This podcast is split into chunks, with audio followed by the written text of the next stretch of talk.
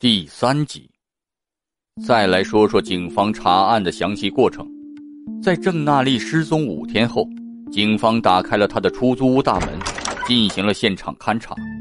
首先引起警方注意的一点就是，屋子被打扫的非常干净，一看就是经过精心整理的。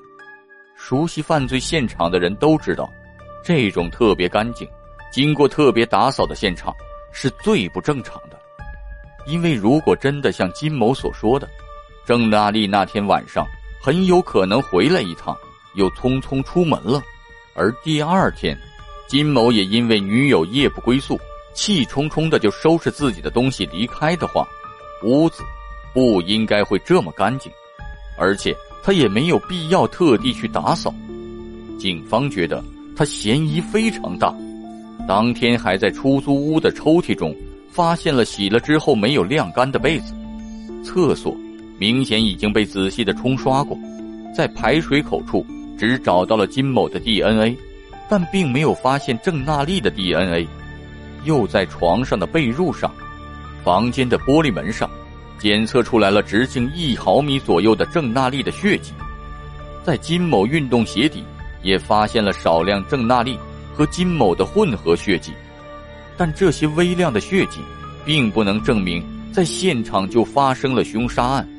如果现场发生了凶杀案，出现大量血迹的话，即使经过仔细的打扫，也很难不出现血迹反应。所以这次勘查，警方确实没能发现更有用的线索。这一调查结果，无疑是令人心碎的，郑娜丽的家人都难以接受。以至于当时的警方在抽屉中发现的那床湿漉漉的被子，多年以来一直被郑娜丽的母亲保管着。他期盼着有一天，随着刑侦技术的进步，能够发现更多的线索。直到二零一九年，韩国某剧组听说了郑娜丽的案件，便对这件事进行了追踪报道。他们请来了专业的人士，重新检测了那床被子，但结论。令人失望，并没有在被子上发现任何的血迹，而且专家还说，如果被子上真的有血迹，清洗之后只会让血迹扩散，从而更容易被检测到。那么，有没有另外一种可能性，是郑娜丽在房间中被勒死的呢？如果是窒息死的话，案发现场应该不会出现大量的血迹。但是这里有一个问题是，如果真的是金某勒死的郑娜丽，他是如何转移尸体的呢？郑娜丽身高接近一米七，要将她完整的送出去而不引起注意的话，唯一的路线就是通过楼梯间直接进入停车场，将遗体塞进车里，然后转移他处。但是警方仔细搜查了金某的车辆。并没有发现任何可疑之处。二零零五年，在案发后的三个多月，金某离开了韩国，去了中国。按照金某自己的说法是，他爸爸让他去中国待几年，跟着叔叔学学做生意，而这一待就是五年。二零一零年三月，金某因为中国签证到期了，回到了韩国，而这五年中，他在中国也赚了不少钱。回来之后，就聘请了专业的律师团队。一审判决中，法官认为金某有充分的作案动机。结合邻居所听到的争吵声，和金某所使用的两个电话号码，以及调查过程中金某离开韩国等等疑点，认为他犯下了过失杀人罪，被判处七年有期徒刑。二审中，法官认为，即使金某有很多的疑点。但是没有任何实质性的证据，证明就是金某谋杀了郑娜丽，而邻居们所听到的争吵声也无法确定，就是从郑娜丽的房屋里面所传出来的。金某被无罪释放，然后就此结案了。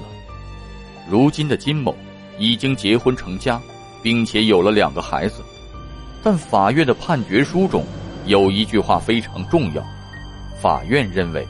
不能够完全排除受害者郑娜丽回到家里又自发性离开的可能性。这是什么意思呢？就是说，警方在最初调查此案时，把所有重点都放在了金某身上。金某声称，他根本就不知道郑娜丽回来过，而邻居们说他们听到了争吵声。我们退一步来讲，假如那天晚上郑娜丽真的回来了，她也和金某爆发了争吵，争吵过后，郑娜丽气冲冲的离开了家，会不会是她在路上遭遇到了什么不测呢？之后金某因为害怕引起警方的怀疑，从而隐瞒他和郑娜丽发生争吵的事实。如果这种可能性存在的话，那么就有另外一个。我们所不知道的嫌疑人。再来了解郑娜丽失踪当天的着装，她穿的是黑色外套、黑色的裙子、黑色的长筒袜和黑色的靴子，一身都是黑色。按理说不会特别引人注意，但是当天她提了一个 LV 的包包。时隔十几年之后，刚才提到的剧组在取材录影的时候。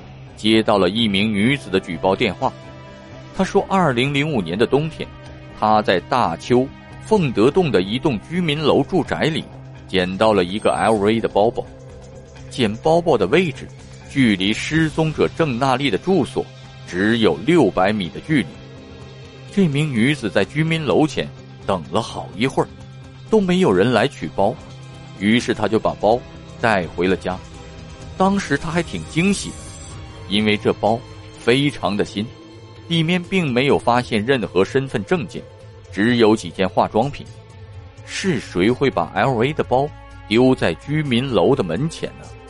而这个包会不会就是郑娜丽失踪当时所提的 LV 包呢？经鉴定，这名女子所捡到的 LV 包是真品，而且是2003年的限量版，价格不菲。这款包。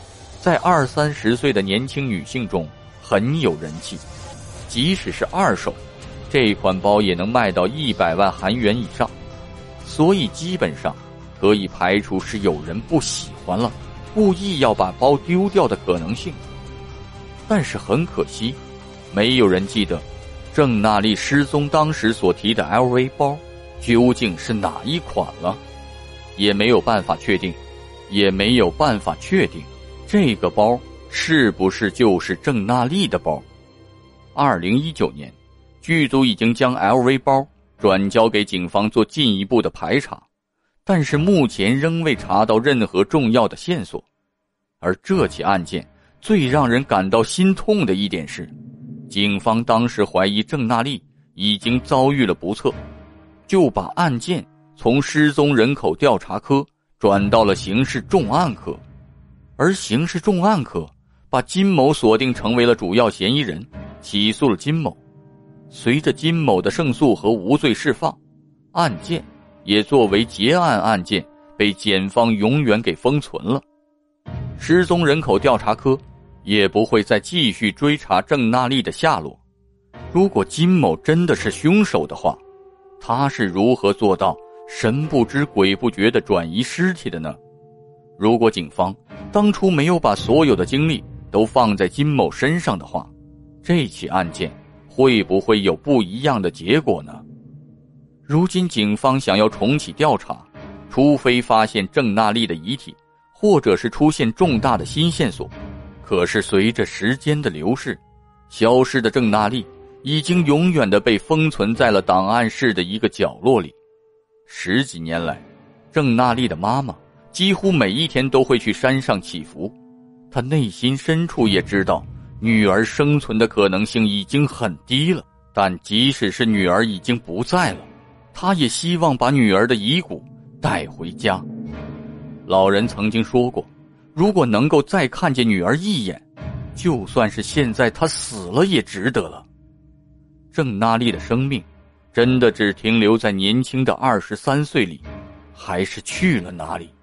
至今还是一个谜，只剩下他孤独的母亲，整天以泪洗面，睹物思人。本集播讲完毕，感谢您的收听。